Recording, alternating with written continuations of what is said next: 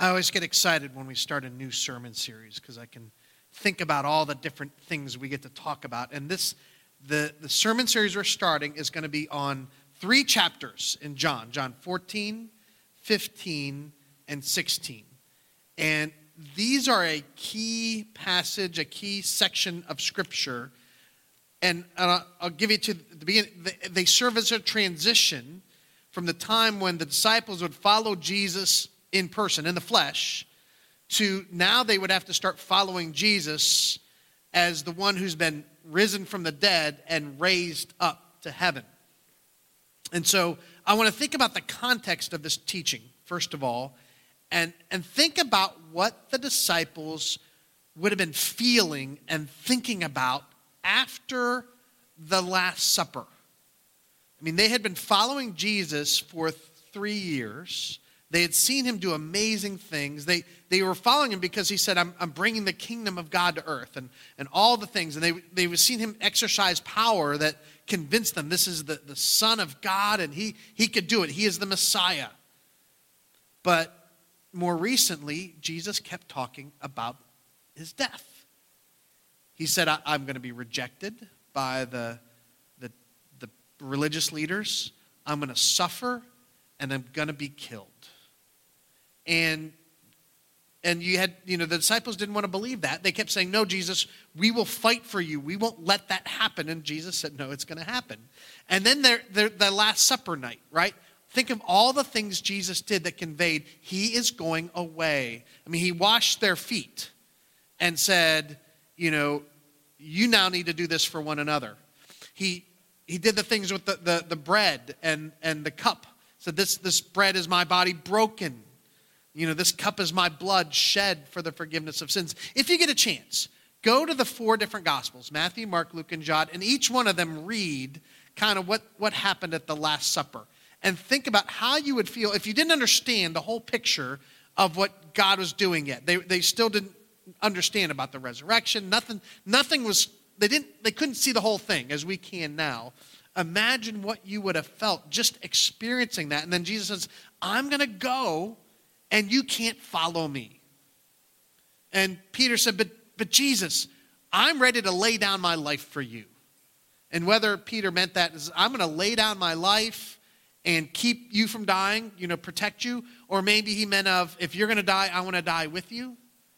And Jesus says, No, Peter, that's not what's going to happen. In fact, you're going to deny me and you're going to walk away and all of you be scattered. And so it's finally got into the disciples' heads they are Jesus is going to die. He's going to go away, and they're thinking they might be killed too, right? The the part with Pat read, you know, uh, it's saying, "Let us go with him to Jerusalem that we might die also." So that is the context for this section of passages. It's they're going to be asking questions like, "Will Jesus be gone and we'll just never see him again?" Uh, what about us? If he goes up to heaven, what, what happens to us? What will it mean to be his disciple if we can't walk with him from town to town? You know, what about all the things he said about the kingdom of God coming? Is that over? Is that just not going to happen? Um, how will the people of the world think of us? You know? And then what about us? If we die, what happens to us? So, what you have in between the Last Supper and the Garden of Gethsemane, where Jesus prays to the Father where he's also arrested. So, in between that, you have these three chapters 14, 15, 16. And Jesus is going to address those questions. In fact, he's going to speak more plainly than he'd ever spoken before. You know, oftentimes in his public ministry, Jesus taught by parables and stories and sayings, and the disciples would go to him, Jesus, we didn't understand what you're saying. Can you explain it to us? Right? But in this passage, he's gonna he's gonna break it down because it's his final chance to, to, to prepare them for what's coming. Um, so he's to talk more plainly. He wants to prepare them for his death, prepare them for his going back to the Father, and what it will mean to be his disciple after that, after he is seated at the right hand of God. And so, because he's preparing them, this, this section really is very applicable to us because it's how we get to follow Jesus, right? We, we will never get to, like I would think, never get to walk with Jesus from the town to town of Israel, you know, to walk with them in the streets of Nazareth. But we follow them like that Jesus was preparing the disciples to follow him with the Holy Spirit living inside of us. Look at learning his teachings and following him as a presence that lives with us and is in us. So, in this sense, this teaching makes the transition between following Jesus in the flesh to following Jesus, the one who's been risen from the dead, raised from the dead, and is seated at the right hand of God. What's the first thing Jesus addresses in this teaching? What the first question is going to deal with is what's going on in their hearts right now. What about what if we die? He could look at their faces and imagine that he could see the fear, he could see the worry and anxiety. Um, he could see how the, the, the questions, you know, they're, they're thinking they're going to die with him and they're ready for it. Peter said, I will lay down my life for you. So, what does Jesus speak to that? And he starts off by trying to give some assurance and, and prepare them for what happens. Says, Let not your hearts be troubled. Right? He could see the, the, the anxiety, the words going on in their, their, their what's going on in their faces. He says, you, you trust in God, you believe in God, believe also in me. Now, I want to talk about that word that's used there, pisteuete in Greek. And so it can mean believe, it can also mean trust. In fact, the version I remember reading more is from the NIV, which says, You trust in God, trust also in me. Right? So it's it's not talking about, you know, believing in God in this esoteric, you know, while I acknowledge the existence of God, I mean, it would make no sense to say, I acknowledge that, you know, Jesus said, acknowledge my existence, right? So he's saying not believe, he's saying trust. So when it comes to your e- eternal issues, when it comes to life and death, don't stop trusting God then. You know, you trust me to, to enough to listen to what I'm saying, trust me all the way to the end, even to the point of our life and death. Right? So, he's saying, I got this, right? You can trust me. We're going to be okay. Then he goes on to say, In my father's house, there are many rooms. If it were not so, I, w- I would have told you. Right? So, the, first of all, we want to address is the word for rooms is the Greek word moni. I'm only going to give you two Greek words today. This is it. So, I know I, I can't help myself. So, the moni, and in it somehow it got translated into Latin as mansiones, which then worked its way into the King James version as mansions. So maybe you grew up hearing, "In my Father's house are many mansions." And this idea that we get to go to heaven and we get our own mansion, and maybe if we're really good, we get a really good mansion, you know, or something like that. Like, that's not it at all. It, it, moni is, is a much simpler word. It just means a room or a place to sit, stay. It's picturing a big house with many rooms, like a, a, a the, the father's house is a mansion, a huge mansion, and there will be a place of rest, a place to stay. And it, it, the same word is used later in an opposite sense. It says, My Father will come to you, eh, or my Father and I will both come to you, and we will make our home with you. In other words, speaking of how the Holy Spirit will be in, in us. We will be the moni for God's Spirit, for God's presence in our life. Jesus goes on to say, if it weren't true, I would have told you, right? I, am not, I'm not going to try to, to mislead you in any way on this.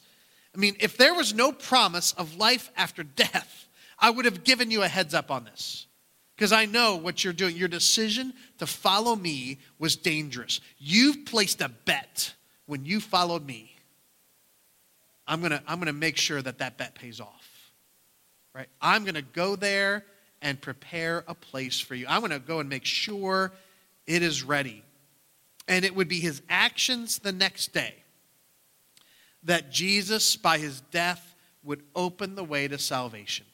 By giving his life on the cross, he would be purchasing eternal life. We talked in Sunday school today about how, how we are adopted as sons and daughters of God, but also that we are redeemed from, from the slavery of sin and guilt. It would be Jesus' actions on the cross that would prepare the way for us to have eternal life with Him. And, and, and so then his next point is yeah, if I, if I go and prepare a place, I'm going to come back and, and take you to it, right? If I go and prepare a place for you, I'm not going to like not come get you when it's time.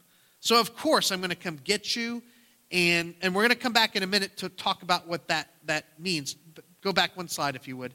Um, the overarching principle in this is this last verse, this last section in verse three, that where I am, you may be also. Jesus made this promise that when we start a relationship with Him, we will be with Him always.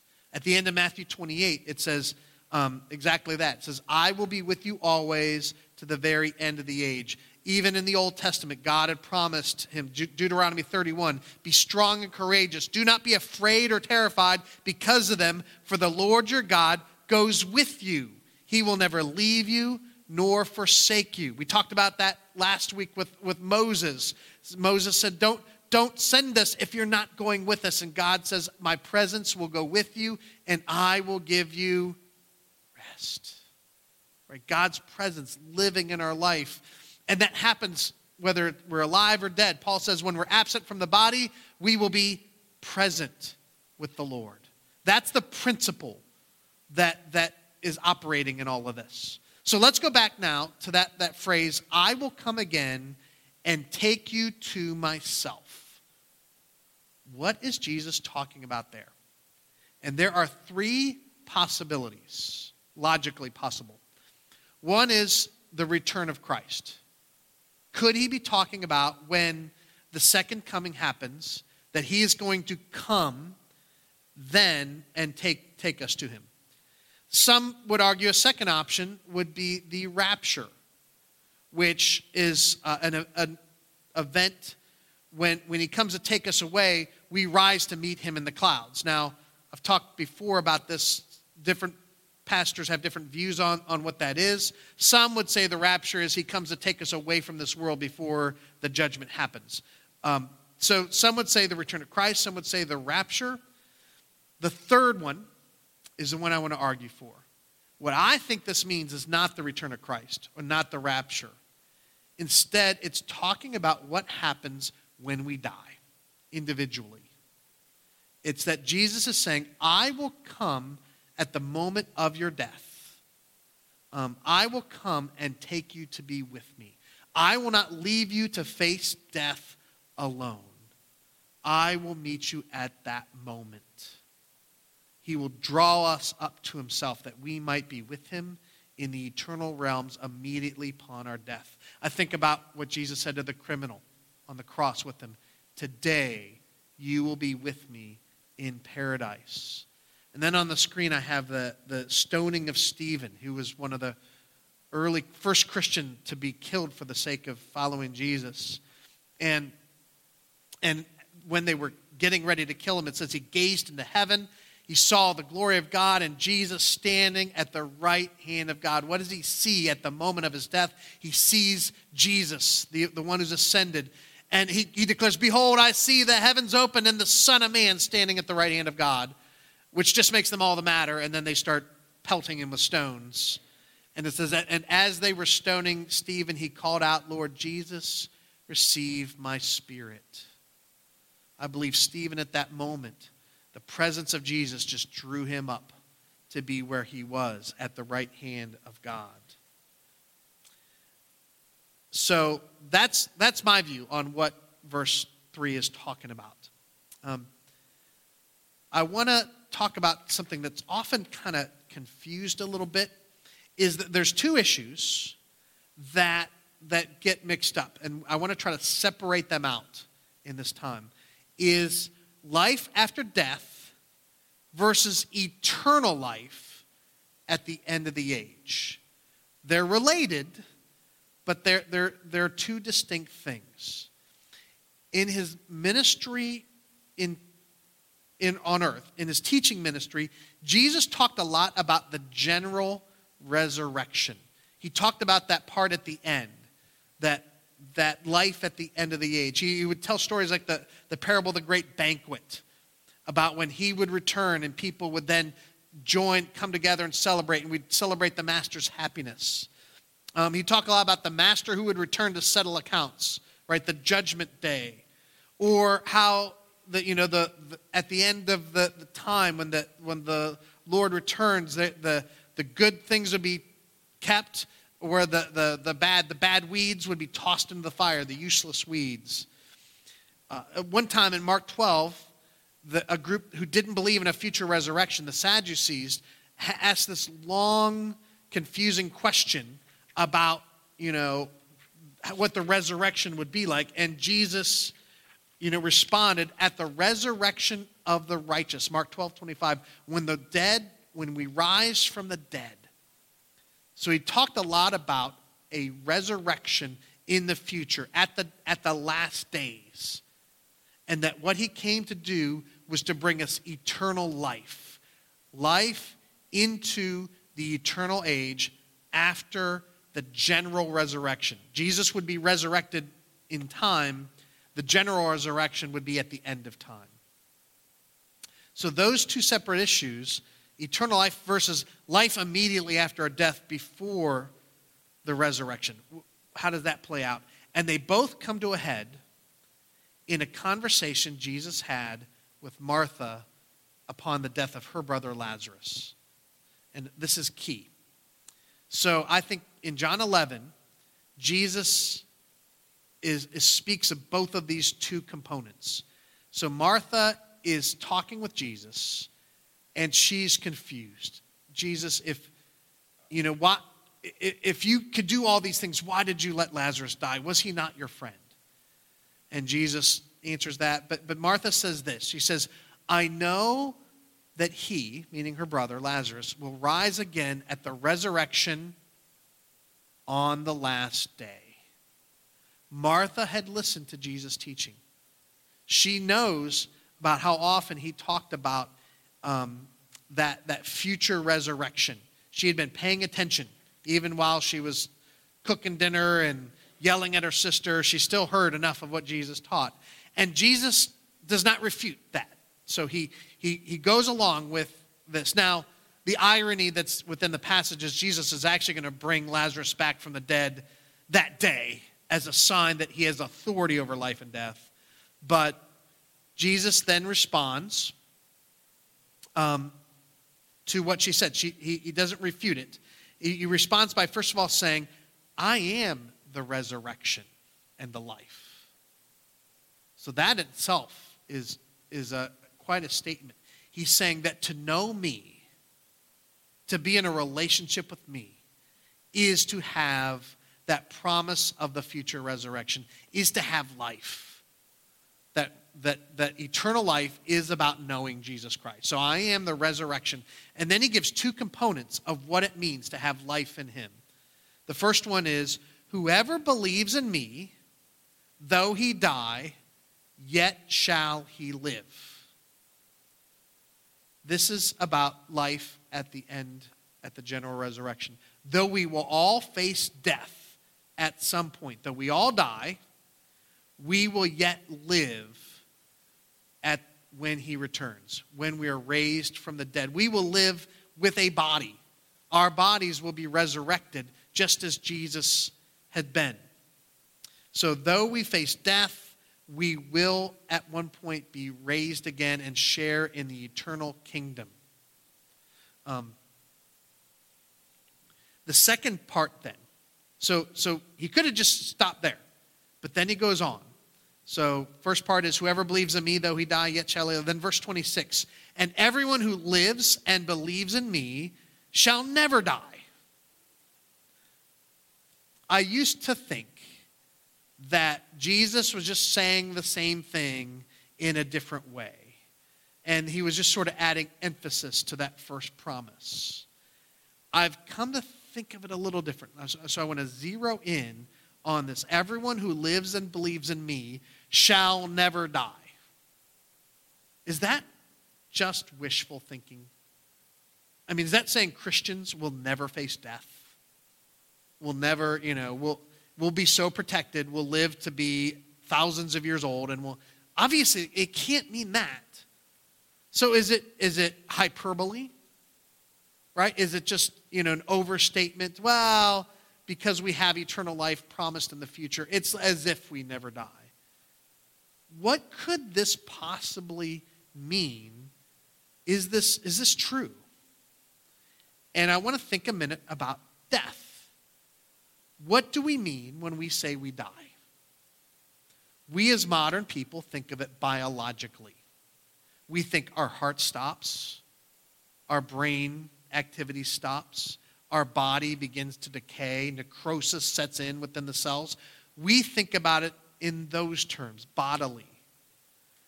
For the Greek and Romans, they would have had a slightly different perspective.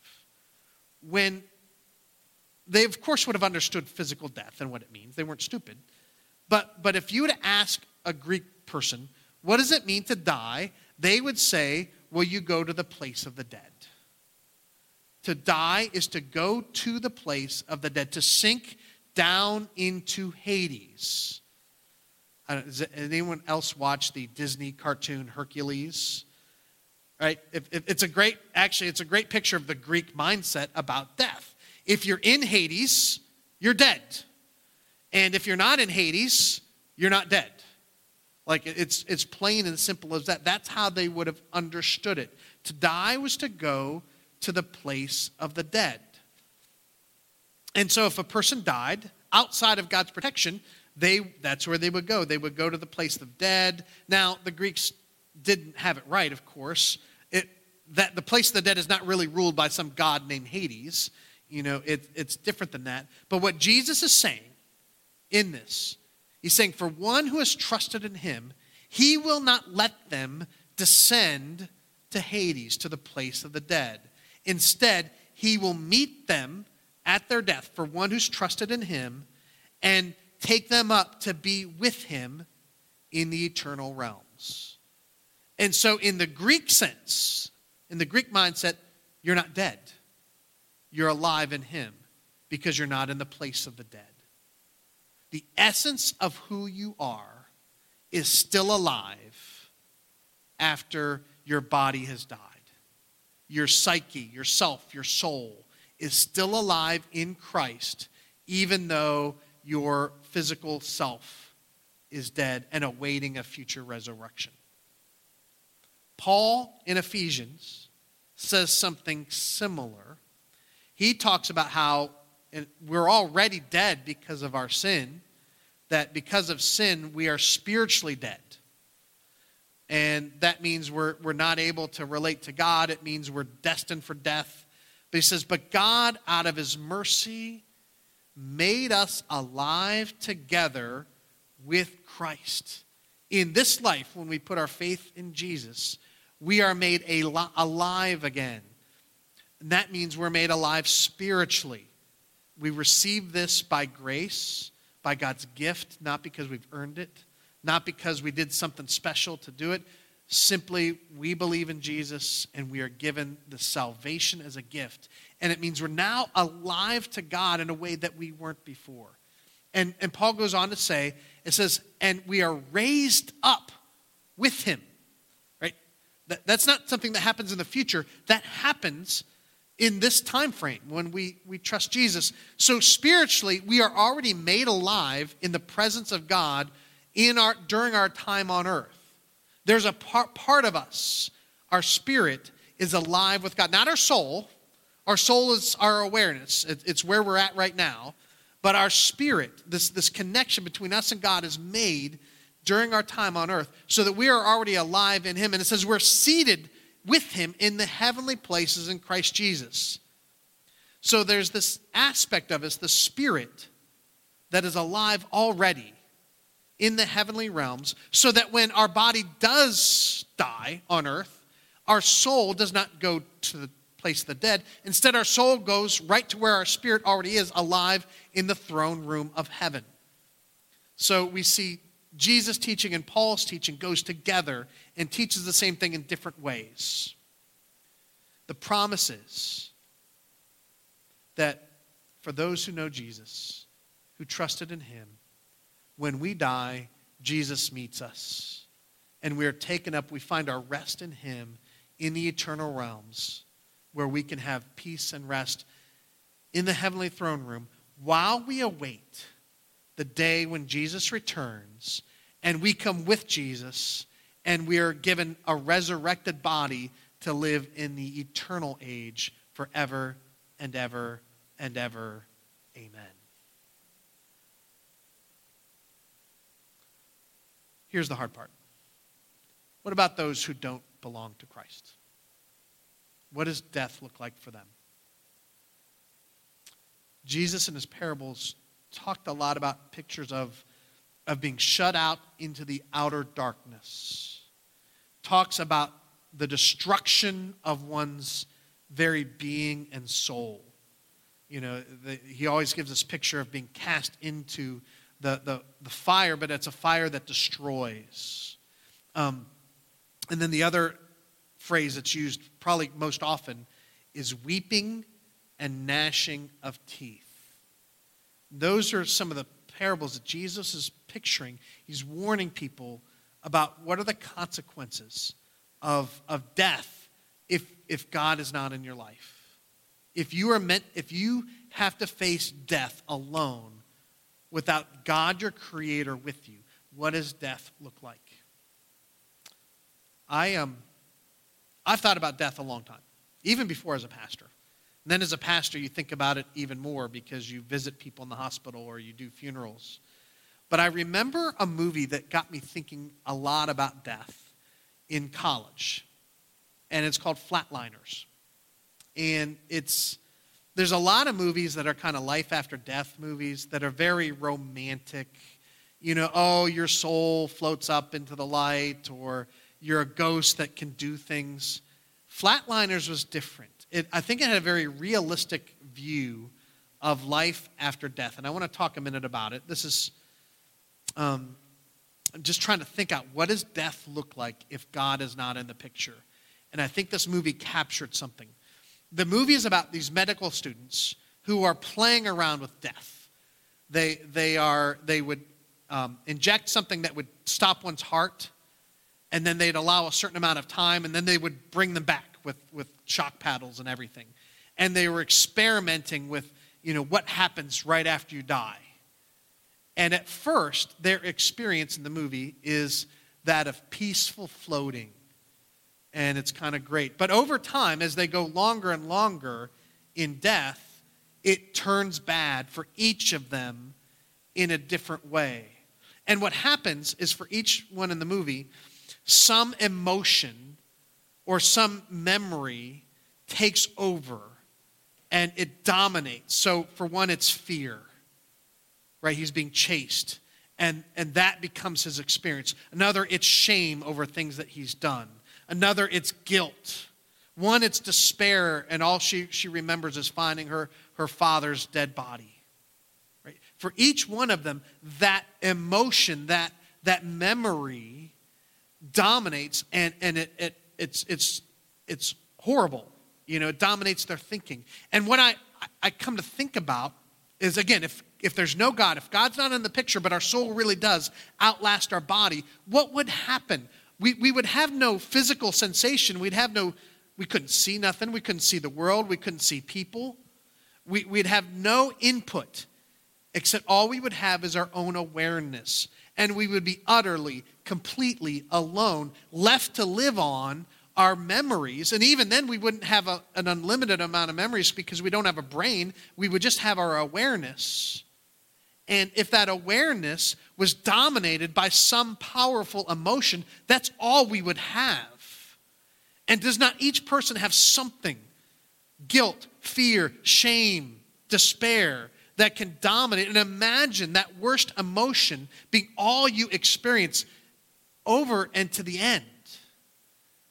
I know it's kind of more of a psychic picture of what hell would be like than, than Dante's picture of, you know, fire and, and all the punishments of hell, but I think it's just as, as, as scary as anything else because there's no escape.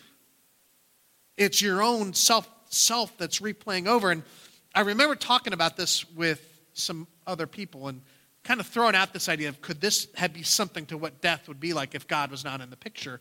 And she said, You're missing something. Demo- demons.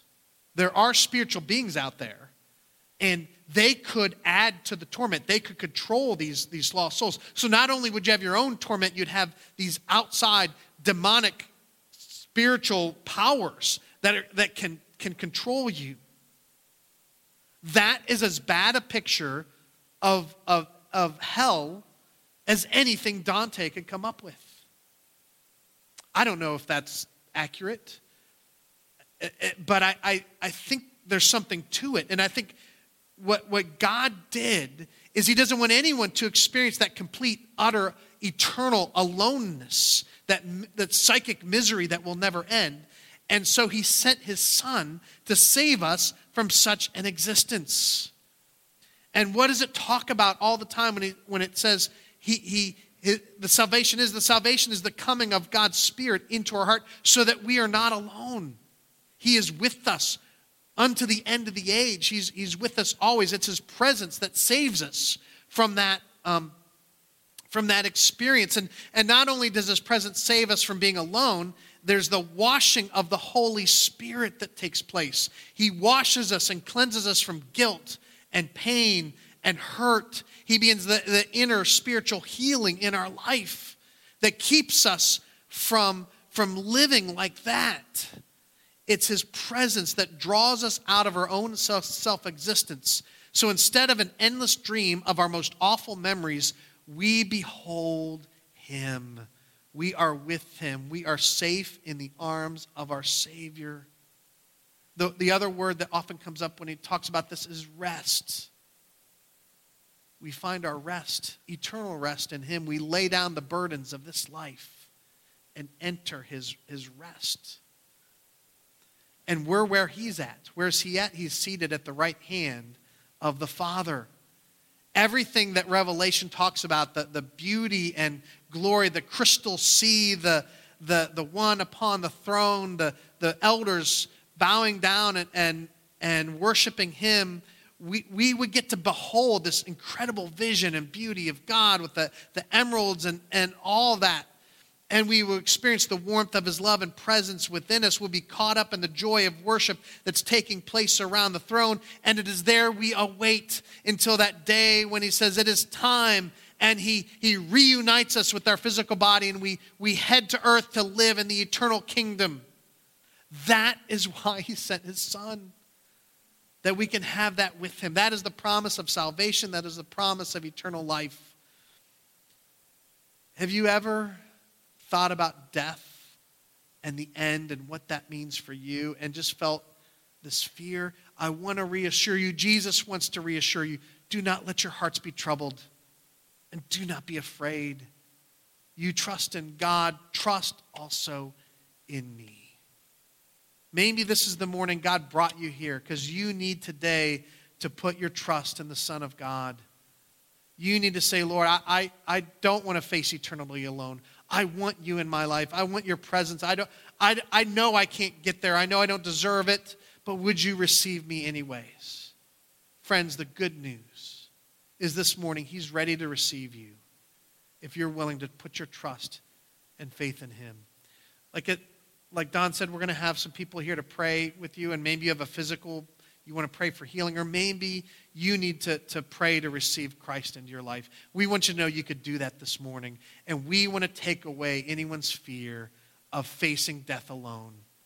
That we can know that at that point, at that moment, when this body gives away, there will be one there to meet us and to take us up to be with him forever. Let me pray. Father in heaven, death is so overwhelming to, to us as humans, and it, it seems scary to, to, to lay down this life. We, we put so much into building our life and to, to, to having your, your uh, to having the things that we, we have here. But Father, we know that we can trust you even in this, especially in this.